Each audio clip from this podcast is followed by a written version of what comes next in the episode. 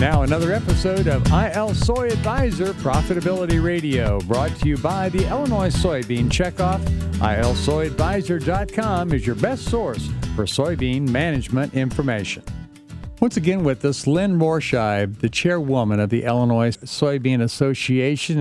We've been talking about the importance of the healthcare system in rural communities and the problem that we have with health insurance. Lynn, you know, we've talked a lot about the challenge of uh, finding not only good quality doctors and keeping them out in the rural community, but also the challenge of finding and obtaining health insurance is really difficult. That's correct, Gail, and it and it gets to be quite a headache for for most of us out there. I know when we're trying to figure out what's the best uh, plan and option for us, but even when you're looking at different qualifications for healthcare.gov, the marketplace tax credits, those things change annually depending on your household income and the size and ages and and your zip code and whether you're a smoker or not. And as farmers, we have to estimate our income for the marketplace just like we do some do for taxes and right. some small farmers have qualified for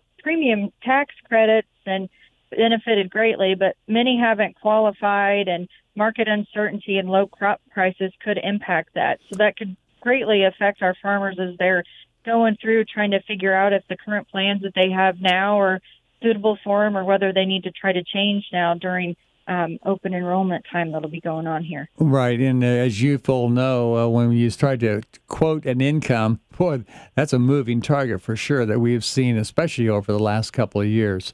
Lynn Rohrscheib, my special guest. She's the chairwoman of the Illinois Soybean Association. And remember, soybean management pays. Visit ilsoyadvisor.com for more recommendations. That's ilsoyadvisor.com funded by your soybean checkoff.